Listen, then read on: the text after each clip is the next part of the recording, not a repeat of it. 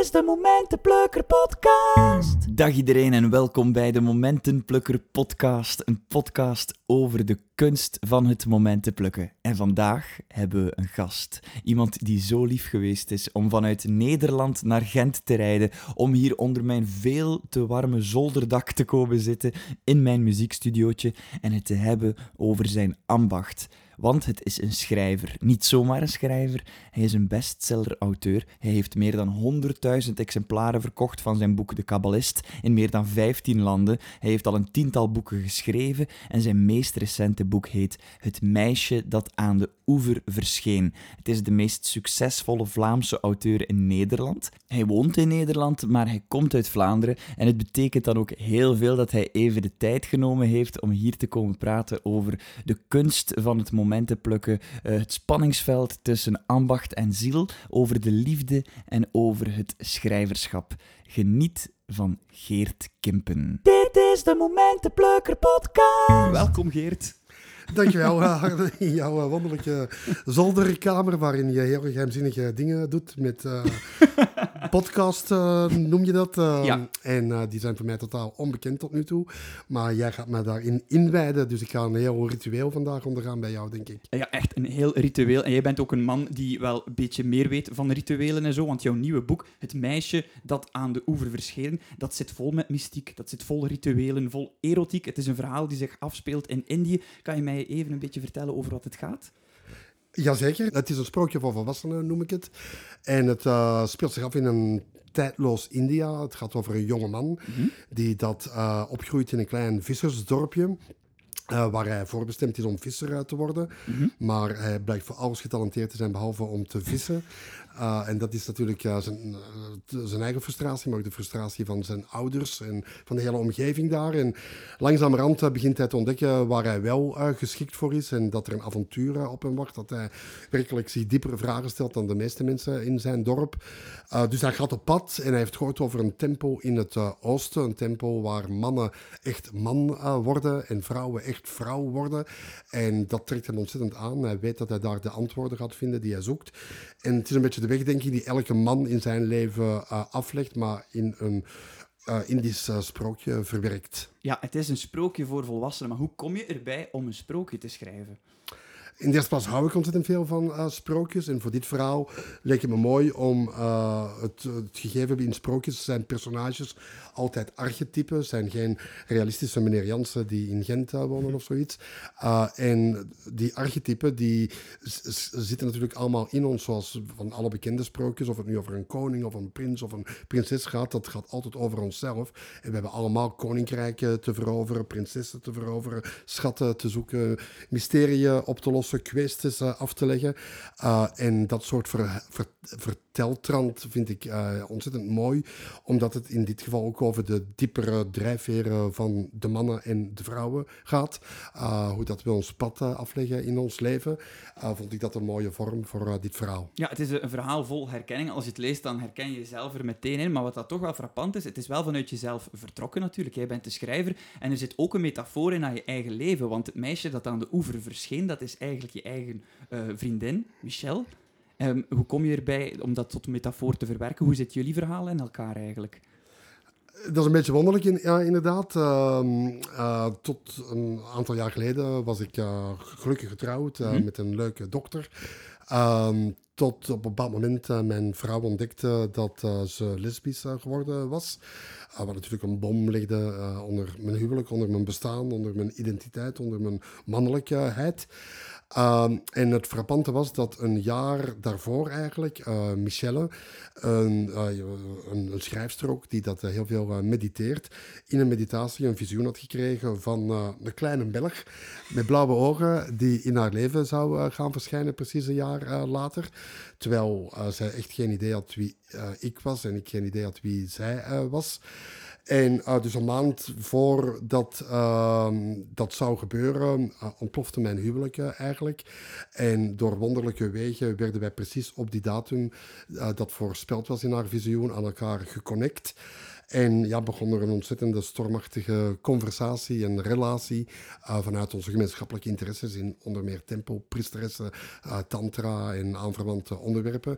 En dat verhaal is ook verwerkt in dit boek, inderdaad. Is dat iets... Is schrijven voor jou dan ook een middel om jezelf beter te ontdekken? Want uiteraard, je hebt ook waarschijnlijk een heel andere kant van jezelf ontdekt door Michelle. Want dat is een zeer spirituele dame die heel hard bezig is met meditatie. Dat is waarschijnlijk een kant die bij jou ook een beetje beter ontwikkeld is sindsdien. Ja, die zeker verdiept is daardoor. Ik heb altijd wel interesse gehad in zingeving, spiritualiteit, bewustwording. Mm-hmm. Al dat soort onderwerpen. Maar op een vrij mannelijke manier. Vanuit mijn ratio, vanuit het onderzoeken, vanuit het willen graven naar antwoorden. En Michelle die heeft een hele vrouwelijke manier om die zoektocht voor haarzelf te gaan. Veel intuïtiever, veel meer vanuit meditatie, stilte, inzichten die tot haar komen. Nadenken over de gebeurtenissen in haar leven. En dat is heel verrijkend inderdaad geweest om ook die vrouwelijke kant in mijn eigen onderzoek mee te nemen en me te laten inspireren door haar wijsheid en inzichten. Heeft zij dan ook echt het boek meegeschreven met jou? Ik geef haar heel veel eer, maar dat is iets te veel eer dan. Ja. Had ik nog een beetje mannelijk ego. Dat is die mannelijke kant. Ja. Vasthouden. Maar ze is wel ontzettend betrokken in het boek. Ze is mijn redacteur tijdens het schrijfproces geweest. Ik heb over alle onderwerpen die in het boek langskomen heel veel met haar gepraat, samen dingen onderzocht. Dus haar bijdrage is heel wezenlijk en zonder haar had ik dit boek niet kunnen schrijven. Maar het ambachtelijke schrijven, die eer die geef ik aan mezelf. Uiteraard, het ambachtelijke schrijven. Maar zij is wel jouw muze. Als een artiest een muze heeft, kan ik mij inbeelden dat je geen meer prototype muze kan hebben dan Michelle voor jou. Dat is absoluut waar, ja. Zeker voor dit boek, maar ook in het algemeen in mijn leven en mijn werkzaamheden is zij mijn muze die mijn denken verruimt, op zijn kop zet, ondersteboven gooit, confronteert en inspireert.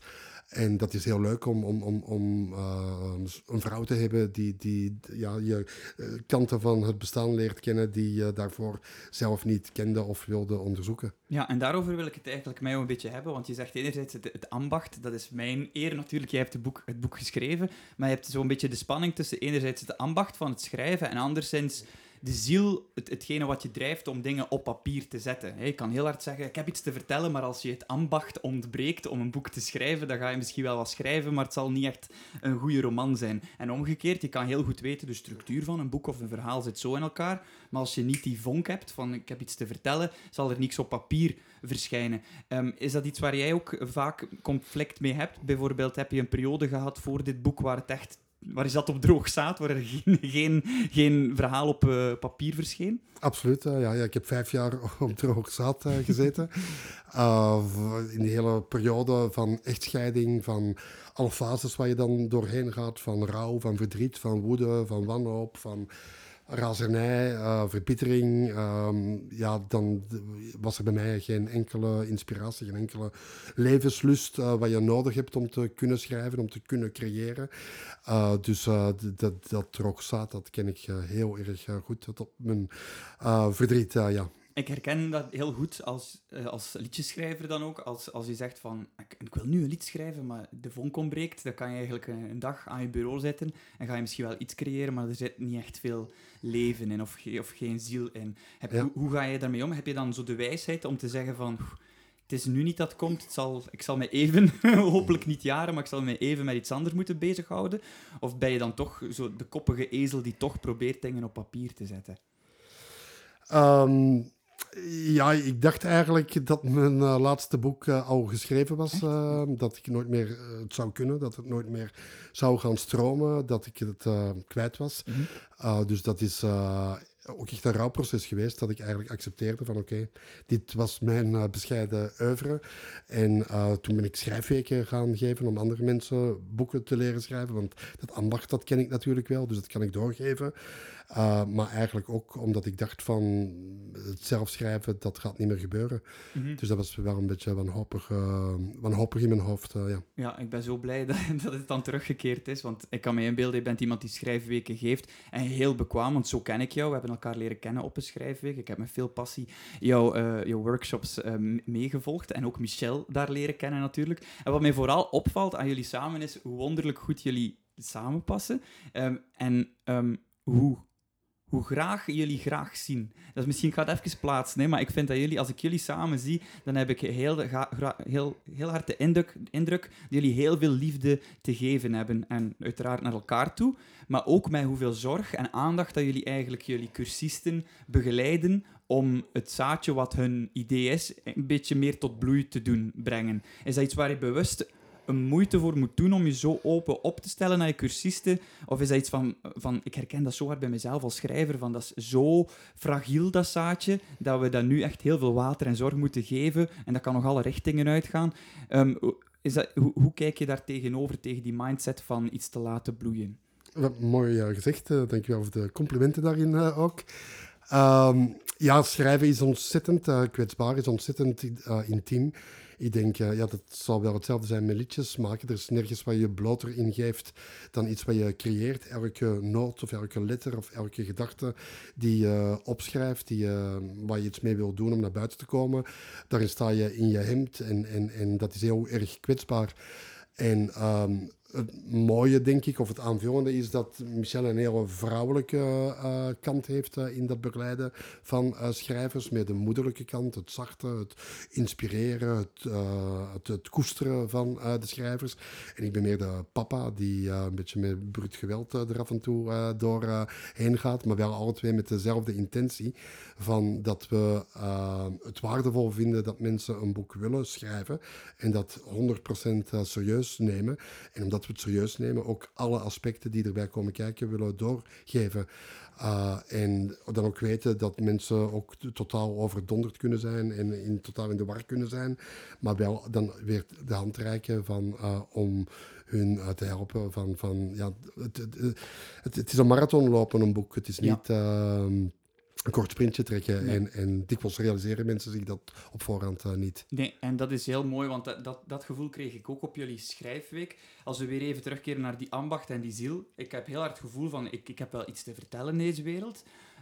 Het middel voorlopig is via gitaar en liedjes schrijven. En dat vond ik ook zo heel leuk om dan even te experimenteren van, zou er misschien ook een boek in mij kunnen zitten? Want ik vermoed dat jij daar ook wel van overtuigd bent. Er zijn heel veel mensen die waarschijnlijk een boek in zich dragen, maar als ze niet zich toeleggen op die kant van het ambacht leren, dan zal er, heel jammer, maar dan zal dat boek samen met hun naar het graf gaan, ooit natuurlijk. En wat mij opviel tijdens die workshops is hoe hard het wel een ambacht is. Net zoals een timmerman iets leert, van kijk, zo bouw je een kast, kan je ook bijna letterlijk uitleggen, zo bouw je een boek. Ja. En kan je daar iets meer over vertellen? Over die verschillende facetten die jullie aanleren op zo'n schrijfweek?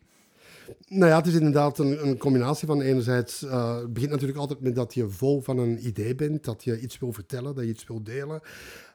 Of iets over je eigen leven, of over een gedachte die je hebt, of een theorie die je hebt, of whatever. Je wordt ergens door geïnspireerd en dan heb je die opwinding van, ik wil een boek gaan schrijven. En dat is natuurlijk de drijfveer, de bloedstroom die je nodig hebt om het überhaupt vol te houden, het projectboek. Mm-hmm. Maar dan moet je natuurlijk in een vorm gaan gieten en daar heb je het ambacht voor nodig. En dan moet je inderdaad, zoals als je een kast wil leren timmeren of een tafel, dan moet je weten van, goh, hoe moet je die poten zagen en hoe moet je dat blad aan elkaar plakken met die poten enzovoort. Dus, en dat is een vak dat je kunt leren. En er zijn weinig mensen die zich daarin verdiepen. Het is op zich niet moeilijk om 200 pagina's vol te schrijven, je hart eruit te gooien. En daar kun je laten drukken, kun je een kaft eromheen doen. Maar meestal zal het dan niet zo'n heel sterk boek opleveren, omdat... het dan gewoon een soort van veredeld dagboek meestal wordt. Dat heel leuk is voor jezelf en misschien voor je naaste omgeving, maar niet om een breed publiek te inspireren. En dat is onze insteek, om wel boeken te laten schrijven die relevant zijn, die dat boven het gemiddelde van de self-publishing boeken uitstijgt. Ja, en dat vakmanschap, dat heb je, dat kan je absoluut doorgeven als ervaren schrijver. Ondertussen heb je 10 boeken. Hoeveel boeken heb je geschreven intussen al? Ik tel ze eerlijk gezegd niet, maar het zal rond de 10 zijn. Dat is ongelooflijk. Ja. En dus dat vakmanschap, dat beheers je, maar ik vermoed dat elke schrijver heeft natuurlijk iets uniek te vertellen. En als je kijkt van jouw boeken, van de Kabbalist tot waar je nu zit, daar zitten heel grote thema's in die heel veel te maken hebben met de liefde en met intimiteit. En ja, authenticiteit vinden daarin, een echte zoektocht naar. En daar wil ik ook wel even over babbelen, want ergens vind ik dat... Dat maakt mij een beetje ongemakkelijk, omdat... Het is te stom te zeggen, hè, maar je leest, het is tegenwoordig zo veel meer bon ton om vulgair te zijn, of om te zeggen van... ik ga taboe zijn, ik ga even zeggen, zoals Herman Brusselmans bijvoorbeeld zeggen, ik heb ze achterwaarts in de poes genaaid. En zo ervan uitgaan van, want dat is taboe. Maar dat is erg om te zeggen, maar dat is bijna niet meer taboe, zoiets zeggen. Maar als jij dan terugkeert naar zo echt je weg zoeken als man, en met vrouwelijke en mannelijke energie en allemaal, dan merk ik ineens van, amai, dat is gelijk alsof dat het taboe meer verschoven is naar iets... Ja, als je het spectrum van liefde kijkt en het gaat van achterwaarts in de poes naaien tot mooie intimiteit, dan lijkt die intimiteit meer taboe geworden. En ergens denk ik van jouw thema zit daarin. Je hebt het vakmanschap dat je bundelt om dan daarover iets te vertellen. Heb je dat door dat dat echt zoiets is? Zoiets taboe misschien meer? Zoiets... Ja, ik denk dat je dat goed zegt inderdaad. Ik denk dat je kunt je tv niet aanzetten of geen tijdschrift openslaan of alle uitspattingen van de menselijke gedrag en seksualiteit komt daar wel in langs en op een alsof het heel normaal is. En het hoeft ook niet abnormaal te zijn, ik heb er ook geen oordeel over. Mm-hmm. Maar werkelijke intimiteit tussen twee mensen die daadwerkelijk van elkaar proberen te houden, samen hun leven proberen uit te leiden en het ook spannend proberen te houden, waardoor dat ze elkaar blijven inspireren. Om dat proberen uitdrukking aan te geven, dat is inderdaad een ontzettend taboe. Het is, een stom voorbeeld te geven, bijvoorbeeld Valentijn, daar heeft iedereen iets over, dat is commercieel en ik doe dat wel op mijn moment is. Maar in werkelijkheid komt dat moment nooit. Neem je je lief voor lief. Is dat een soort van verrijdbaar meubelstuk in je huis na verloop van tijd. En geen wonder dat er dan daardoor ook natuurlijk heel veel relaties op de klippen gaan. Omdat we ook door alle mogelijke nieuwe dating-apps... Vroeger moest je als man... Als je goesting had of een vriendin wou, moest je naar buiten, moest je naar de Gentse feesten of moest je naar een kroeg gaan en moest je maar lef hebben om iemand aan te spreken en dan het geluk te hebben dat zij jou ook leuk vond. Ja, nu tegenwoordig, je kunt zo 1000 vrouwen swipen en er zal er vast wel één zijn die jou ziet zitten. Dus het is inwisselbaar geworden en oppervlakkig daardoor. En dat is een groot gemis, denk ik. En ik denk dat tegelijkertijd er ook een ontzettende behoefte is aan die intimiteit. Mm-hmm. Maar zoals we in alle aspecten van ons leven constant afgeleid worden door alle plinks die binnenkomen van onze sociale media, worden we ook afgeleid door de 1000 mogelijkheden die we hebben. Jij hebt nu voor een leuke vrouw gekozen, maar je kunt er zo vanavond nog 10 andere swipen als je zou willen. En dan vraagt het werkelijk verbinding en commitment om die ene vrouw op een troon te zetten en lief te hebben en in alle aspecten te omhelzen. En dat denk ik is uiteindelijk veel waardevoller dan 10 vrouwen in de poes. Ja, beter. Een nieuwe uitspraak. Beter 1 vogel in de hand tot in de lucht. Iets met poes dan. Oké. Nee, maar wat ik dan zo mooi vind, je zegt bijvoorbeeld van Tinder, waar dat het heel makkelijk is om te swipen en zo. Maar dan wil ik zeggen... Het vormelijke van een app, als zijnde van als je naar rechts swipet, dan kies je. En het vormelijke van als je naar links swipet, dan kies je niet. Dat is heel geformateerd, maar er zit geen ziel in. En dan vind ik het heel mooi dat iemand toch ervoor kiest om echt een ambacht te beheersen. Met andere woorden, het vormelijke te beheersen. Van kijk, de structuur van een boek, zoveel hoofdstukken, het moet zo lang zijn, whatever. Dat is de hero's journey, bla bla bla. Maar jij gebruikt het dan wel om... de ziel, wat dat in bijvoorbeeld een dating-app dan compleet voorbij gekeken wordt, om die te benadrukken. En ik denk dat er heel veel meesterschap zit in mensen te doen vergeten dat ze eigenlijk met iets heel formalistisch bezig zijn. Een boek van 300 bladzijden. En vanaf dat je aan het lezen bent en je bent je zeer bewust dat je aan bladzijde 182 zit, dan denk ik dat er iets verkeerd is. Ja. Maar als je mensen kan doen vergeten van ik heb hier een boek vast, ik heb een stuk papier vast, of ik ben aan het luisteren naar een cd of wat dat u, of naar een schilderij aan het kijken, maar je wordt geraakt door iets wat dat, jij dan misschien de ziel noemt, dat is meesterschap. Is dat iets wat jij bewust van begin wist, van als ik een ambacht leer, dan is dit mijn doel? Of is dat gaandeweg gebeurd? Nee, dat was wel het doel. Ik heb nooit ambitie gehad om thrillers te schrijven die alleen maar spannend zouden zijn. Of boeketreeksachtige boeken over de liefde van de verpleegster die verliefd wordt op de dokter of zoiets. Mm-hmm. Het is wel altijd de bedoeling geweest om iets uit te drukken, om een eigen zoektocht te communiceren. Maar dan, het verhaal is het voertuig, is het vehikel. Mm-hmm. En dat moet de lezer meenemen. En dan moet je inderdaad niet merken van, hoeveel bladzijden moet ik nog, maar eerder van, ik kan niet stoppen met lezen. Dat is het ambacht waar je moet meester worden om je lezer te verleiden, om ze hongerig naar elke nieuwe bladzijde te doen zijn, maar wel met een reden om ze iets mee te geven, om te delen, om te inspireren. Dat is wel altijd mijn ambitie geweest, ja. Ja, eigenlijk is het... Voor jou is, kan ik het juist zeggen als ik zeg van een boek schrijven voor jou is eigenlijk dus een middel om een boodschap in de wereld te zetten. Want daarnaast, naast boeken schrijven, geef je natuurlijk ook schrijfkampen en zo. En je hoedanigheid als iemand die weet hoe je een boek moet schrijven. Maar je geeft ook heel begeesterd lezingen over de thema's van je boek. En dat is dan niet zo... Ik dacht altijd van als je naar een boeklezing gaat, dat is iemand met een pepieter en die leest dan een hoofdstukje voor en dan achteraf kunt je boek laten signeren of zo. Maar als ik u hoor vertellen, dat is bijna een theatervoorstelling naast het boek eigenlijk. Dus... Is dat zo dan dat je dat boek schrijft en dat je dan denkt van yes, nu kan Geert beginnen dansen met wat er allemaal gebeurt in de wereld ernaast? Is dat zo'n beetje of toch vooral het gaat om het boek? Nee, ik beschouw mijn lezingen altijd als een soort van bonustrack, om in muziektermen te spreken, van het boek zelf. Als ik een boek schrijf, dan ontdek je zoveel waar je enthousiast over bent, wat je graag wilt verwerken in dat boek. Maar dat lukt natuurlijk niet allemaal, want dan wordt het een raar vehikel waarin je alles probeert te proppen. En dan wordt het net niet een boek dat je in één adem wil uitlezen. Dus ik heb altijd zoveel materiaal over dat ik daar makkelijk een lezing mee kan vullen. Maar dan moet je weer hetzelfde ambacht daarop toepassen. Op een lezing van hoe vertel je een uur of anderhalf uur lang een spannend verhaal. Dat de mensen inderdaad niet in slaap vallen, maar geboeid blijven. En dat er een opbouw in zit en verschillende lagen in zitten. En humor in zit en theatraliteit in zit.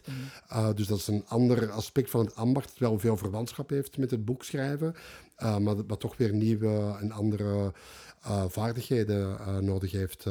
Ja, je hebt enorm veel tools in je toolbox in die zin dat je hebt ook een theateropleiding gedaan, hè, toch? Ja. Ja, je bent dus acteur ook. Ook als ik jou zie babbelen, je bent een meesterverteller.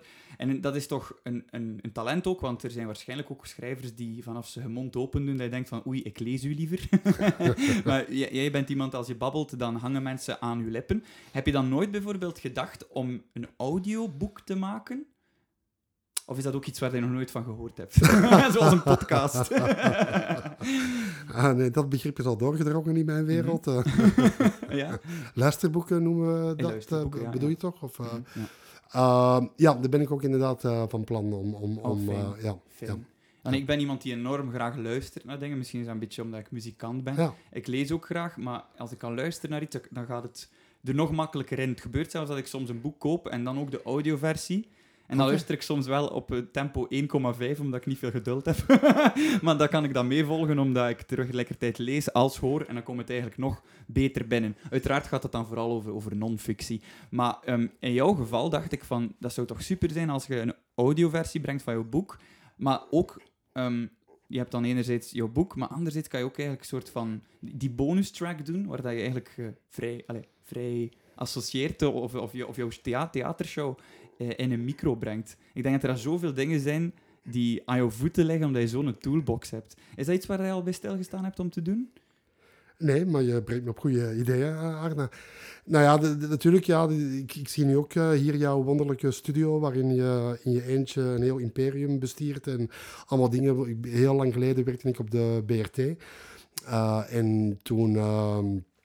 moest ik met van die oude nagras rondlopen, heette dat toen, van die oude bandopnemers. Mm-hmm. En dan moesten we letterlijk knippen en plakken om er een verhaal van te maken. En had je een technicus nodig. Het was heel ingewikkeld allemaal, wel heel spannend. Maar als ik nu zie wat jij allemaal hier in je eentje kunt doen...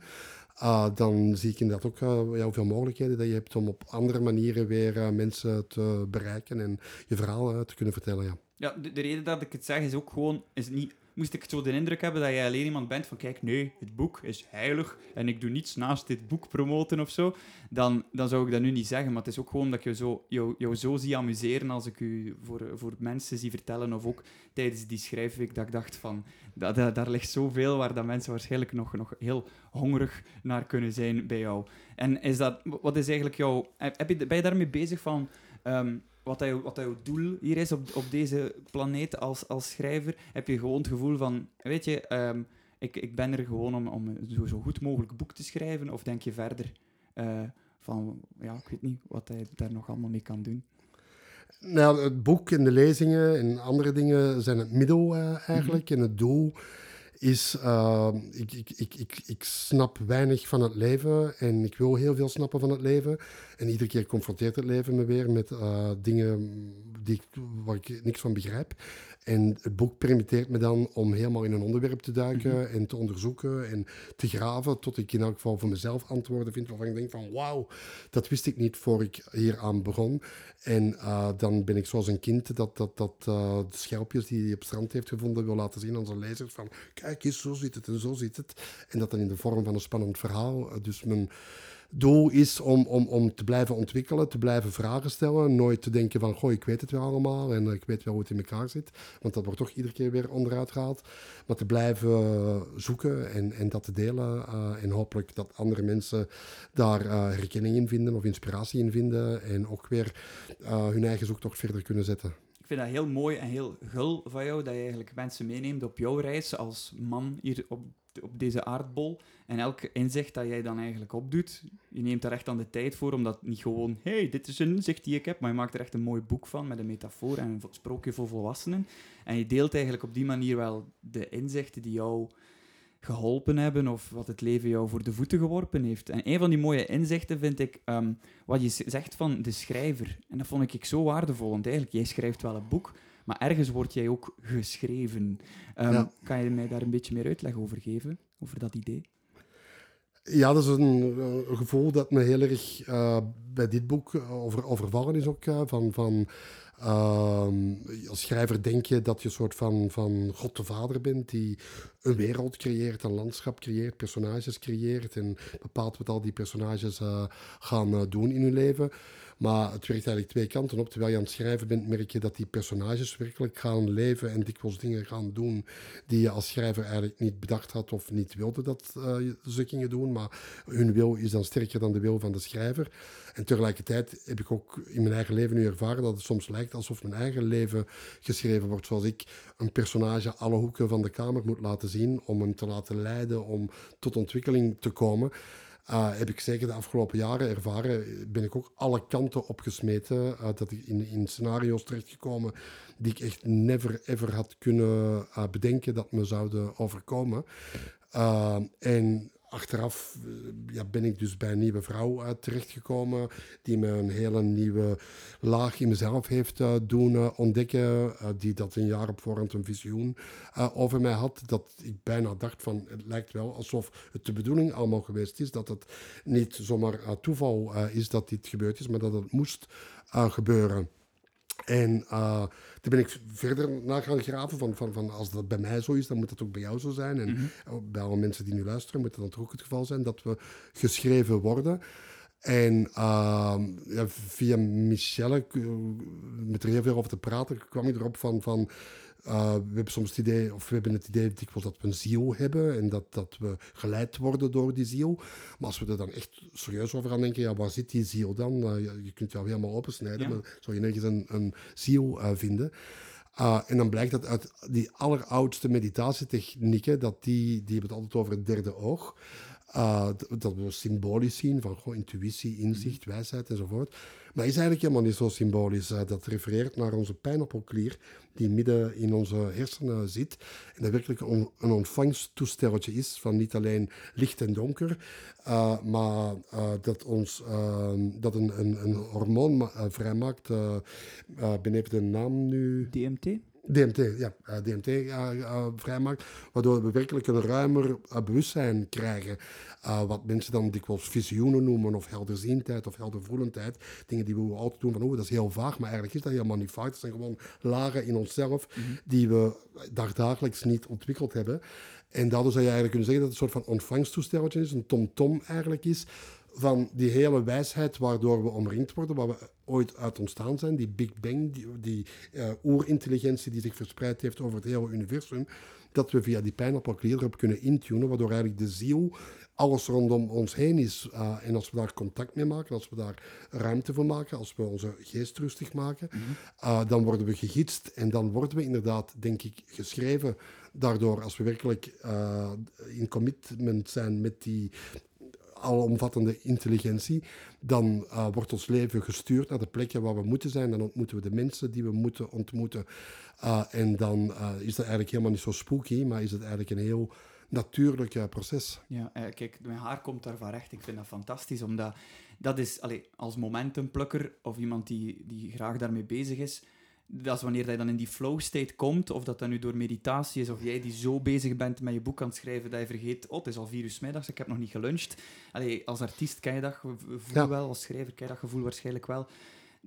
Is dat dan een beetje van dat intunen met je pijnappelklier? Heb ik het dan zo... Ja, precies. Ja. Bijvoorbeeld mediteren is ook niet mijn ding, zeg maar. Daar ben ik te ADHD voor om uit te gaan zitten. Maar als ik soms schrijf, dan ben je soms zo weg dat je, wanneer je klaar bent, iets hebt van, waar komt dit vandaan? En dit had ik ook nooit kunnen bedenken. En dat zou jij ook hebben als je muziek aan het maken bent, dat je liedjes schrijft, muziek uit jou komt, teksten uit jou komen, dat je achteraf denkt van, ik had helemaal niet dit plan om dit op papier te gaan zetten of op pand te gaan zetten.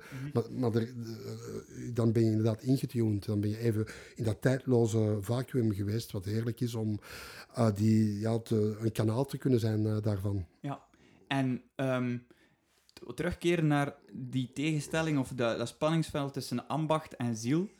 Dat is toch ook alleen maar doordat je de ambacht zo beheerst... Ja. Dat je kunt overgeven aan die ziel, aan die flow. Ja. Anders. Als je het niet helemaal zou beheersen, dan zou je toch nog te veel bezig zijn. Maar juist, ik zit hier in mijn verhaal. Dat is de structuur die volgt. Ja. Dus even voor mensen die het gevoel hebben, ik heb een verhaal in mij, ik wil het ooit tot uiting brengen, misschien door een boek te schrijven, misschien door een lied te schrijven, misschien door een schilderij te maken. Heb je een tip voor hen als ze echt nog maar aan het begin van hun reis staan? Waar moeten ze zich vooral op focussen? Op het feit van, ik moet die inspiratie, die ziel vasthouden? Of vooral, ik moet dat ambacht eerst helemaal onder de knie krijgen? Ja, het is moeilijk om er een eenduidig advies in te geven. Voor veel mensen is een boek een eenmalig ding in hun leven. Zoals dat ze de Himalaya willen beklimmen, of een wereldreis willen maken, of een bungee-sprong willen doen. Een soort van op de bucketlist, een van de dingen die ze willen doen. En dan kan ik me voorstellen dat het nogal veelomvattend is om dat ambacht helemaal te gaan onder de knie krijgen, voordat je dan werkelijk je verhaal kwijt kunt. Maar ik denk, voor die mensen moet je ook bedenken van, is dat boek wel zaligmakend? Moet iedereen op het eind van zijn leven een boek in de kast hebben staan of op de schoorsteen hebben staan dat hij geschreven heeft? Dikwijls zijn er vele andere vormen waarin je veel prachtiger op jouw manier dat verhaal kwijt kunt. Op een podium, in een lied, in een schilderij inderdaad. Er zijn duizenden vormen denkbaar die dikwijls veel dichter en natuurlijker bij je liggen dan een boek schrijven. Onlangs kwam er ook zo'n man naar me toe die ook al vertelde van, ik ben al 20 jaar van plan om een boek te schrijven en iedereen zegt dat ik een boek moet schrijven, maar ik heb er de zin niet voor en ik heb de tijd niet voor. En ik zei, maar wat doe je dan wel van nature? En hij vertelde dat hij had een kraam waarmee met bepaalde stenen op beurzen stond en zoiets, en de mensen hingen als aan lippen als hij over die stenen aan het vertellen was. Ik zei, wat ga je dan in godsnaam toch kwellen van iets te gaan doen wat je niet leuk vindt? Hij las ook nooit geen boeken.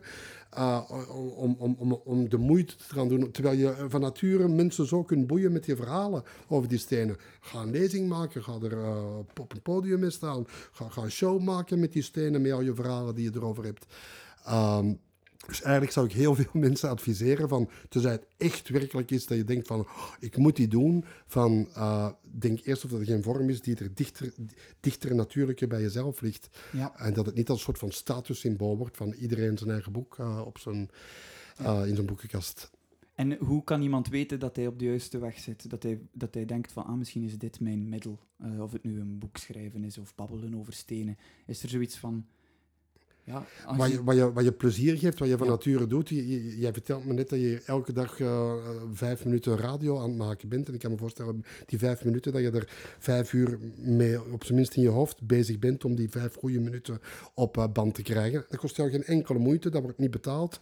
Er is niemand die zegt van, Arne, dit moet je doen. Die doe jij gewoon omdat je niet anders kunt. Ja. Omdat je er plezier en lol in hebt, omdat je er iets mee aan het opbouwen bent. Omdat je voelt van, dit is mijn manier om verhalen te vertellen. Mm-hmm.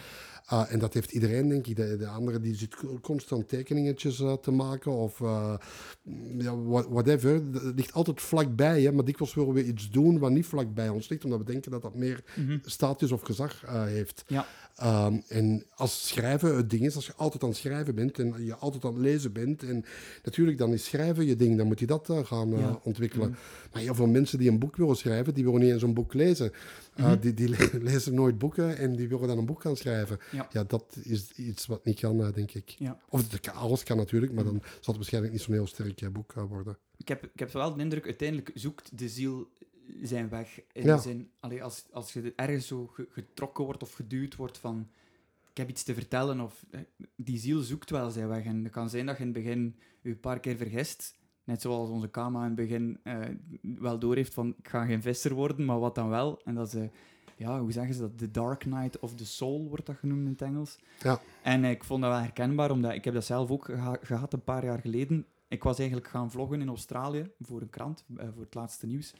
En terwijl dat objectief een zeer leuke tijd zou moeten geweest... Dat was ook wel heel leuk, maar ik had wel het gevoel van... Ik ben hier zo hard bezig met een verhaal te vertellen. Het verhaal van Arne de muzikant die in Australië rondreist.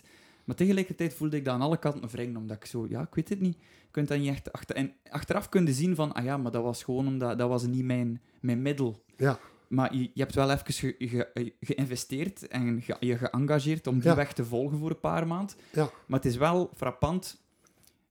Allee, ik zeg soms tegen mensen die mij vroegen hoe was het in Australië, dan zeg ik uiteraard prachtig land, heel toffe dingen meegemaakt. Maar ik zeg ook van, als je verlichting wil bereiken, kun je ofwel 10 jaar gaan mediteren in India, of je kunt 4 maanden met een camera rondlopen in Australië en vloggen. En wat ik daarmee bedoel is, het heeft iets heel nederigmakend om continu te vechten, om een verhaal te zoeken met een camera op je eigen smoel. Er kan geen groter ego-ding zijn dan heel tijd een camera op je eigen te moeten richten, terwijl er zoveel schone natuur rondom je is. En dan proberen een verhaal te vertellen aan lezers van een krant die je niet kent, van toeten nog blazen. En dat zoeken naar een verhaal en dat niet vinden, dat resoneren van, dat is het, ik heb het vast. 4 maanden lang ploeteren. Ja. Dat heeft op een bepaald moment iets teweeggebracht bij mij, waardoor dat... Allee, ik was op zoek naar een verhaal en opeens vielen alle verhalen weg. Dat is heel raar. Ik was aan het wandelen in het centrum van Australië en ineens besefte, of kreeg je zo'n inzicht van... Niet cynisch bedoeld, maar je zei niks. Allee, je zei een bundel van verhalen en als er geen mensen bij je zijn die jou kennen, dan heb je ook nergens een referentiepunt van... dat is de Arne die ik ben, want in de ogen van Geert ben ik die Arne. In de ogen van mijn mama ben ik die Arne. In de ogen van mijn lief ben ik die Arne. Maar als er niemand van die mensen rondom je zijn... En je hebt enkel een camera om in te spreken en te zeggen... Hallo, ik ben hier weer aan een berg in Australië of zo. Dan, dat was heel nederigmakend te weten van... Alle verhalen creëerde eigenlijk zelf. En als ik dan terugkwam van Australië... Dan was dat ergens zo ook iets heel... Een soort missie van mij om terug dat verhaal te zoeken van... Kijk, als we dan toch niet zijn en echt verhalen kunnen creëren... Dan wil ik er ook echt voor kiezen om iets moois te creëren. En echt van, kijk, met mijn middel... of het nu zou een boek schrijven zijn of via muziek, via mijn middel... Mijn verhaal vertellen. Want hoe het ook draait of keert... Ik ben er wel van overtuigd dat we niet anders kunnen dan verhalen vertellen. Ja. Je kan zeggen, we zijn niets en we leven en we ademen, we zijn een biologisch organisme en we gaan dood. Maar ergens denk ik dat we verdoemd zijn tot zin. En zin maak je nu eenmaal door verhalen te vertellen. Vanaf dat je woorden gebruikt, kan je bijna niet anders dan een verhaal vormen. En vandaar dat ik je ook even wil eren in jouw ambacht En hoe jij, dus bewust, dat weten we nu, jouw ambacht gebruikt om ook een mooie boodschap in de wereld te zetten over wat het betekent om een man te zijn, om vrouw te zijn, om te groeien, om intimiteit te zoeken en om de liefde te vinden. Dus ik denk dat ik hier gewoon ook een beetje wil afsluiten, Geert. Bedankt voor wat dat je doet.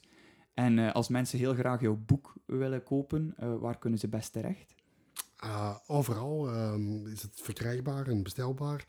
En als je de kleine boekhandel wil steunen, dan koop je het daar. Mm-hmm. En anders ga je het online bestellen, bij mijn website bestellen. Mm-hmm. Maar prachtig verhaal wat je net vertelde over jouw Australische avonturen. En hoe jij inderdaad een soort van meditatieve leegte terecht bent gekomen. Om van daaruit de volheid van je eigen bestaan weer te vinden. Dat is heel mooi. En inderdaad, je hebt je er 4 maanden in overgeleverd om dat in alle aspecten te willen doen. En dat is dikwijls heel goed om dan soms te ontdekken van ja, dit is niet echt mijn ding, maar waarschijnlijk draag je er zoveel in mee wat je in andere aspecten weer wel kunt toepassen en gebruiken. En dat is het mooie van passie en ambitie en liefde en delen en inderdaad vooral verhalen vertellen. Ja, vandaar het ook zo leuk is om zo iemand in mijn studio te hebben die mij dan ook weer inspireert. Mensen kunnen jou ook nog bezig zien met jouw lezing. Je hebt waarschijnlijk nog heel wat data staan. Die staat ook in september in Gent, heb ik gezien. De data kunnen ze vinden op je website, vermoed ik? Ja, staan allemaal op de website. Ja. Geertkimpen.com. Geert, enorm bedankt om hier onder mijn zolderken te komen en hier even een tempel van wijsheid van te maken. Het was een eer om in jouw tempeltje te zijn. Tot de volgende keer en blijf momentjes plukken. Dit is de Momentenplukker Podcast.